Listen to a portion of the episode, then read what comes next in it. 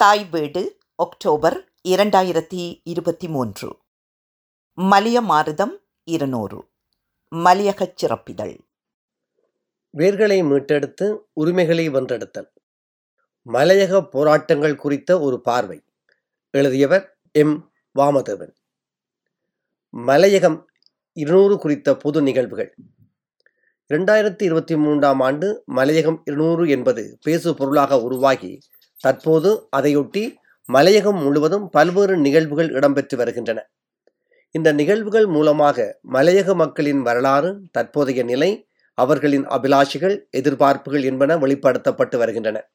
சமூக ஊடகங்களிலும் குறிப்பாக ஜூம் இணையவழி மூலமாகவும் இந்த விவாதங்கள் இடம்பெற்று வருகின்றன. இந்த வருடம் மே மாதம் நுவரெலியா நகரில் பத்தொன்பதாம் தேதி மூன்று நாட்களுக்கு பல்வேறு நிகழ்வுகள் பல்வேறு அமைப்புகளின் பங்கு பெற்றவுடன் கண்டி சமூக அபிவிருத்தி நிறுவனம் நடத்தியது. ஜூன் இருபத்தி ஓராம் தேதி ஊர்வலத்துடன் கூடிய கூட்டம் ஒன்று ஹட்டனில் காணி தினமாக இடம்பெற்றது. இந்த வகையில் ஜூலை இருபத்தி எட்டாம் தேதி முதல் தலைமன்னார் முதல் மாத்தளை வரை இடம்பெற்ற மகத்தான நடைபயணம் குறிப்பிடத்தக்க ஒன்றாகும். இருநூறு கிலோமீட்டருக்கு மேற்பட்ட தூரத்தை உள்ளடங்கிய பயணம் இடையிலே பல இடங்களில் தரித்து சில நிகழ்வுகளை நிகழ்த்தியமையும் கவனிக்கத்தக்கது. பல இனத்தவர்களும் பல மொழி பேசுவோரும் பல மதத்தவர்களும் இந்நிகழ்வுகளில் கலந்து கொண்டிருந்தனர் ஆகஸ்ட் பன்னிரெண்டாம் தேதி இந்நிகழ்வின் இறுதி நாளன்று தமிழ் முற்போக்கு கூட்டணியினர் ஹட்டணியிலிருந்தும் நுரெலியாவிலிருந்தும் ஆரம்பித்த பேரணிகள் தலவாக்கலை நகரில் ஒன்று கூடி இந்த நினைவேந்தலை நிகழ்த்தியிருந்தன. முல்லைத்தீவு பொதுக்குடியிருப்பில் மலையக மக்களின் இருநூறு வருட வரலாறு என்ற நூலின் அறிமுக விழாவும் இடம்பெற்றது. ஆகஸ்ட் இருபதாம் தேதி மாத்தறை மாவட்டம் தெனியாய நகரில் ஆயிரக்கணக்கானோர் நகர் முழுவதும் சுற்றி நடைப்பயணம் செய்து பல்வேறு கலாச்சார நிகழ்ச்சிகளுடன் இந்த நிகழ்வுகள் இடம்பெற்றிருக்கின்றன. இந்த வகையில் ஆகஸ்ட் இருபத்தி ஆறில் நுவரெலியாவில் இடம்பெற்ற வழக்கறிஞர் தொழிற்சங்கவாதியுமான ஏ பி கணபதி பிள்ளை அவர்களின் ஆங்கில நூலின் வெளியீடும் ஆகஸ்ட் முப்பதில் நாவலப்பட்டி நகரில் சிறப்பு மலர் வெளியீடும் கட்டுரை கவிதை போட்டிகளின் பரிசளிப்பும் நடைபெற்றமை குறிப்பிடத்தக்கது. நூல்கள் மற்றும் மலர் வெளியீடுகள். இந்த வருடம் மே மாதம் முதல் ஆகஸ்ட் வரை இடம்பெற்ற நிகழ்வுகளில் கவனிக்கத்தக்க விடயம் மலர்கள் மற்றும் நூல் வெளியீடுகளாகும். ஏனைய விடயங்கள் ஊர்வலங்கள் கூட்டங்கள் என்பன அவ்வப்போது உணர்வலைகளை ஏற்படுத்தி மக்கள் மத்தியில் ஓர் எழுச்சியை ஏற்படுத்தியிருந்தன. அத்தோடு நுவரெலியா மற்றும் மாத்தலை நிகழ்வுகளின் பின்னர் மலையக மக்களின் அபிலாசைகள் எதிர்பார்ப்புகளை உள்ளடக்கிய பிரகடனங்கள் வெளியிடப்பட்டன. இவை அரசாங்கம் மற்றும் ஏனைய நிறுவனங்களின் எதிர்கால செயற்பாடுகளுக்கு வழிவகுப்பதாய் அமையலாம். இதைவிட வெளியிடப்பட்ட மலர்களும் நூல்களும் இந்த மக்களின் வேர்களை மீட்டெடுத்து உரிமைகளை வென்றெடுப்பதற்கு வழி சமைப்பனவாக உள்ளன. கண்டி சமூக அபிவிருத்தி நிறுவனம் நுவரெலியா நிகழ்வின் போது வேர்களும் மீளெழுச்சியும் என்ற நூலையும் வழக்கறிஞர் கணபதி பிள்ளையின் தேயிலை மொட்டின் சிறு துளிகள் என்ற நூலையும் வெளியிட்டமை குறிப்பிடத்தக்கது.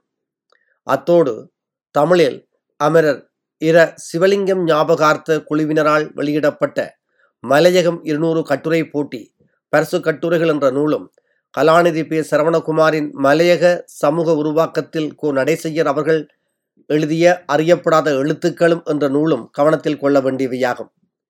அத்தோடு மாத்தலையில் வெளியிடப்பட்ட மாண்புமிகு மலையகம் நேற்று இன்று நாளை என்ற மலரும் நாவலப்பட்டியில் வெளிவந்த வாழ்க்கைச் சுவடுகளை நினைவூட்டும் சிறப்பு மலரும் முல்லைத்தீவு புதுக்குடியிருப்பில் வெளியிடப்பட்ட மலையக மக்களின் இருநூறு ஆண்டுகால வரலாறு என்ற நூலும் குறிப்பிடத்தக்கவையாகும்.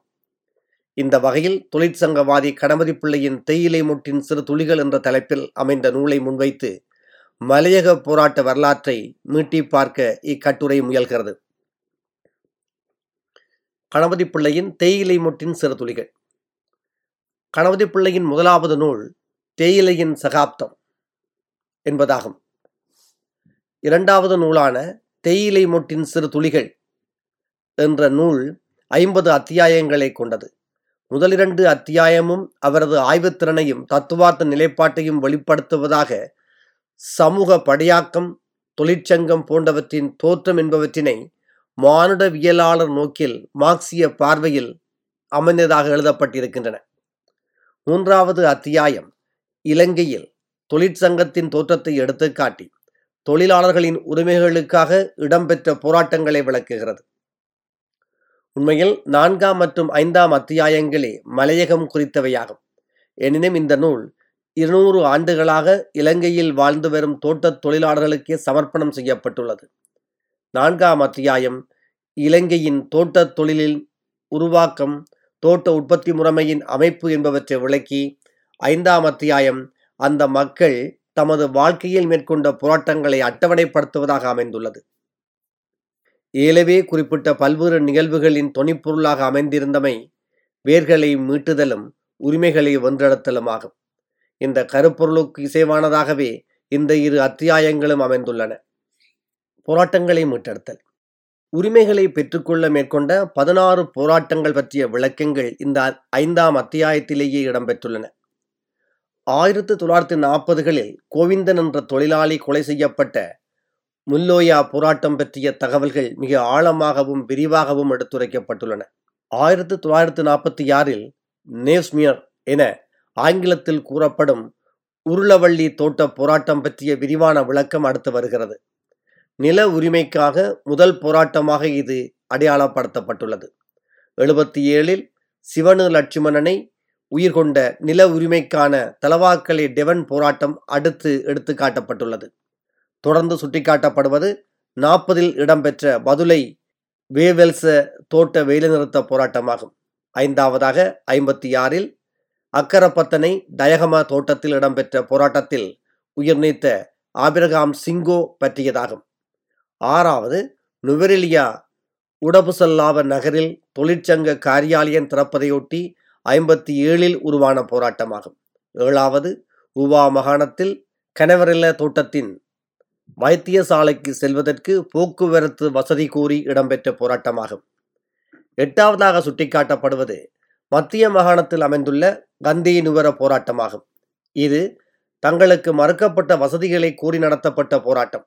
இதன்போது அழகர் மற்றும் ரங்கசாமி ஆகிய இரு தொழிலாளர்கள் துப்பாக்கிச் சூட்டிற்கு இலக்காயினர்.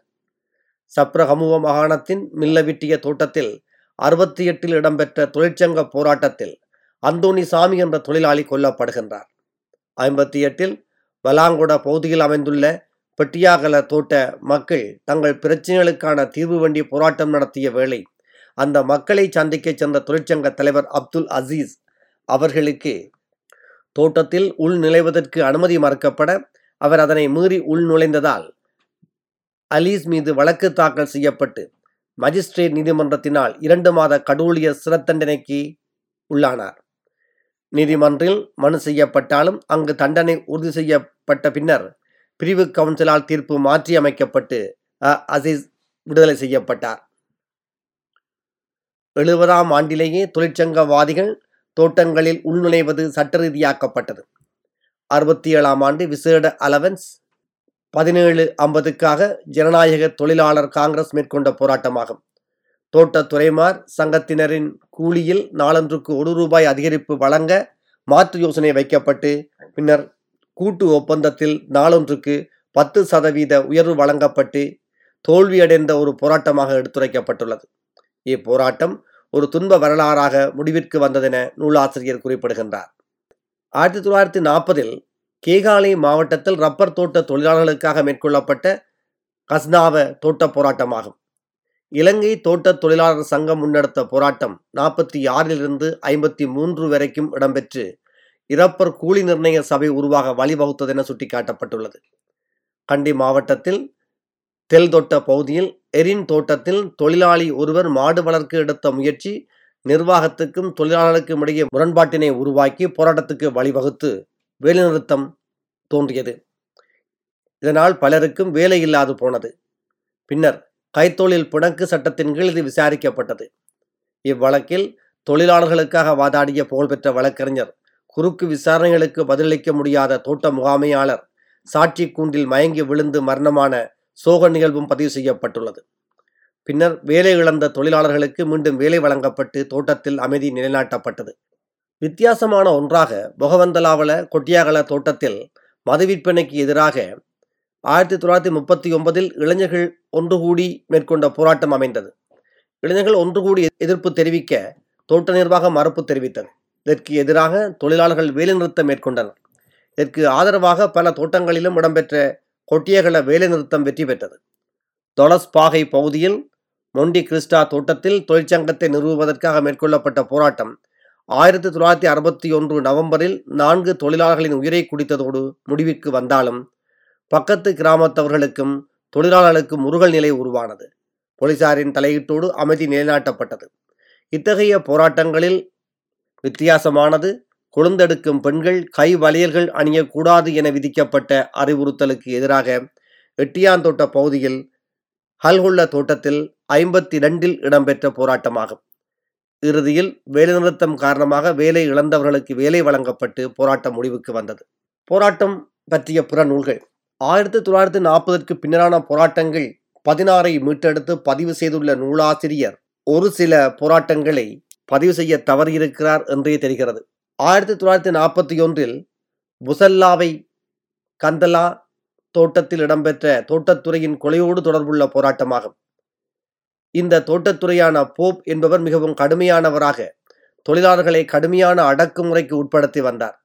இதற்கு எதிராக தொழிலாளர்கள் தொழிற்சங்கம் அமைக்க முயன்று பின்னர் போப் துறையை கொலை செய்யப்படுகிறார். இச்சம்பவம் பெருந்தோட்ட துறையையே அதிர வைத்த ஒன்றாக காணப்பட்டது. இது குறித்து பல ஆவணங்கள் வெளிவந்துள்ளன. கொலை செயலை புரிந்த வீராசாமி மற்றும் வேலாயுதன் ஆகியோர் நீதிமன்ற விசாரணைக்கு உட்படுத்தப்பட்டு தூக்கிலிடப்படுகின்றனர். இந்த நிகழ்வை மையப்படுத்தி மலையக எழுத்தாளர் சாரல் நாடன் வானம் சிவந்த நாட்கள் என்ற குறுநாவல் ஒன்றை படைத்துள்ளார்.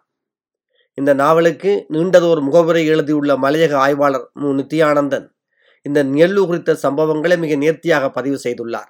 உரிமை போராட்டத்தில் உயிர் நீத்த தியாகிகள். மூத்த தொழிற்சங்கவாதியும் மாத்தலை ரோகிணி என்ற புனைப்பெயரில் இலக்கிய படைப்புகளை தந்துள்ளவருமான த ஐயாத்துறை உரிமை போராட்டத்தில் உயிர் நீத்த தியாகிகள் என்ற தலைப்பில் பதினாறு போராட்டங்களை பதிவு செய்துள்ளார். இவரும் கணவதி பிள்ளையைப் போல் கந்தலா போராட்டத்தை பதிவு செய்ய தவறியிருக்கின்றார். ஐம்பத்தி எட்டில் மொழி போராட்டத்தின் போது புகவந்தலாவையில் உயிர்நீத்த ஐயாவு மற்றும் பிரான்சிஸ் பற்றியது ஒன்று. ஆயிரத்தி தொள்ளாயிரத்தி ஐம்பதில் டெவன் தோட்டத்தில் போராடி உயிர்நீத்த வைத்தியலிங்கம் மற்றியது. அடுத்து ஐம்பத்தி ஆறில் மஸ்கெலிய நல்ல தண்ணியில் கருமலை என்ற தொழிலாளி கொல்லப்பட்டது. இத்தகைய நிகழ்வுகளை இணைத்துள்ள ஐயாத்துறை ஏழு பேரின் இழப்புகளை குறிப்பிட்டு இவை பற்றிய விவரங்கள் இன்மையினால் சேர்க்கப்படவில்லை என தனது முன்னுரையில் பதிவு செய்துள்ளார். மொழி வேறுபட்டிருந்தாலும் இவர்கள் இருவரதும் சம்பவ விவரிப்புகள் ஒரே பாணியிலேயே அமைந்துள்ளமை சுவாரஸ்யமான ஒன்றாகும். இத்தகைய மலையக போராட்டங்களை கவிதை வடிவில் கவிஞர் சு. முரளிதரன் தனது தீபகத்து ஊமைகள் என்ற நூலில் சுட்டிக்காட்டியுள்ளமையும் இங்கு குறிப்பிடக்கூடியதாகும். உதாரணத்துக்கு சில கவிதைகள். ஆயிரத்தி தொள்ளாயிரத்தி நாற்பதில் முல்லோயாவில் கோவிந்தன் செத்துப்போனான் பதினாறு சத சம்பளத்திற்கு பர்வதங்கள் பாதங்கள் பாதைக்கு வந்தபோது புரியாத போலீஸ் பதில் சொல்லி வந்தார்கள். கோவிந்தன் செத்துப்போனான். வெள்ளை அரசாங்கத்தின் கால் சுற்றி இருந்த பச்சை பாம்பு எட்டியான் தோட்டை உருளவள்ளியில் சீறி பாய்ந்தது. அங்கே முன்னூற்றி அறுபத்தி மூன்று ரோமங்களுக்கும் முதுகெலும்பு முளைத்தது. பட்டினியிலும் பத்தினியாயிருந்தன நம் நிழல்கட்கும் இங்கே நிலம் கேட்கும் உரிமை உண்டென நிமிர்ந்தவர்களை வழக்கெடுத்து பார்த்தும் தனக்குத்தானே கீறிக்கொண்டது அரசாங்கம். இன்று திரும்பிய திசைகளெல்லாம் வர்ண வர்ண தொழிற்சங்க சுவர்களில் முட்டிக் கொள்கிறோமே அதற்கு அஸ்தி தோண்டி அமிழ்ந்து போன ஜீவ வைரங்கள் எத்தனை தெரியுமா? கணபதி பிள்ளையும் ஐயாத்துறையும் கட்டுரைகள் வடிவில் நூல்களில் பதிவு செய்த பல மலையக போராட்டங்களை கவிதை வடிவில் சுட்டிக்காட்டியுள்ளார் கவிஞர் சு. முரளிதர். முடிவுரை. முடிவாக கணபதி பிள்ளை மீட்டெடுத்து பதிவு செய்த போராட்டங்கள் தொழிலாளர் எதிர்நோக்கிய பல்வேறு பிரச்சனைகள் பற்றியதாக அமைந்திருந்தன. நில உரிமை தொழிற்சங்கம் அமைத்தல் தொழிற்சங்க காரியாலயம் திறத்தல் தொழிற்சங்கவாதிகள் தோட்டங்களில் உள்நுழைதல் மற்றும் கூலி உயர்வு போன்ற வாழ்வாதார பிரச்சினை சுகாதார வசதிகளை பெற்றுக்கொள்ளுதல் போன்றவை முன்னிலையில் காணப்பட்டன. சில பிரச்சனைகள் இன்னும் தீர்வை எதிர்நோக்கி நிற்கின்றன. மலையகம் இருநூறை மையப்படுத்தியதாய் இன்று அதிகம் பேசப்பட்டு வருவது நில உரிமையை பற்றியதாகும். அந்த வகையில் போராட்ட வீர்களை மீட்டெடுத்து உரிமைகளை வென்றிடும் தொனிப்பொருளுக்கு உரம் சேர்ப்பதாக கணபதி பிள்ளையின் தேயிலை முட்டின் சிறுதுளிகள் என்ற ஆங்கில நூல் அமைந்துள்ளது. நன்றி.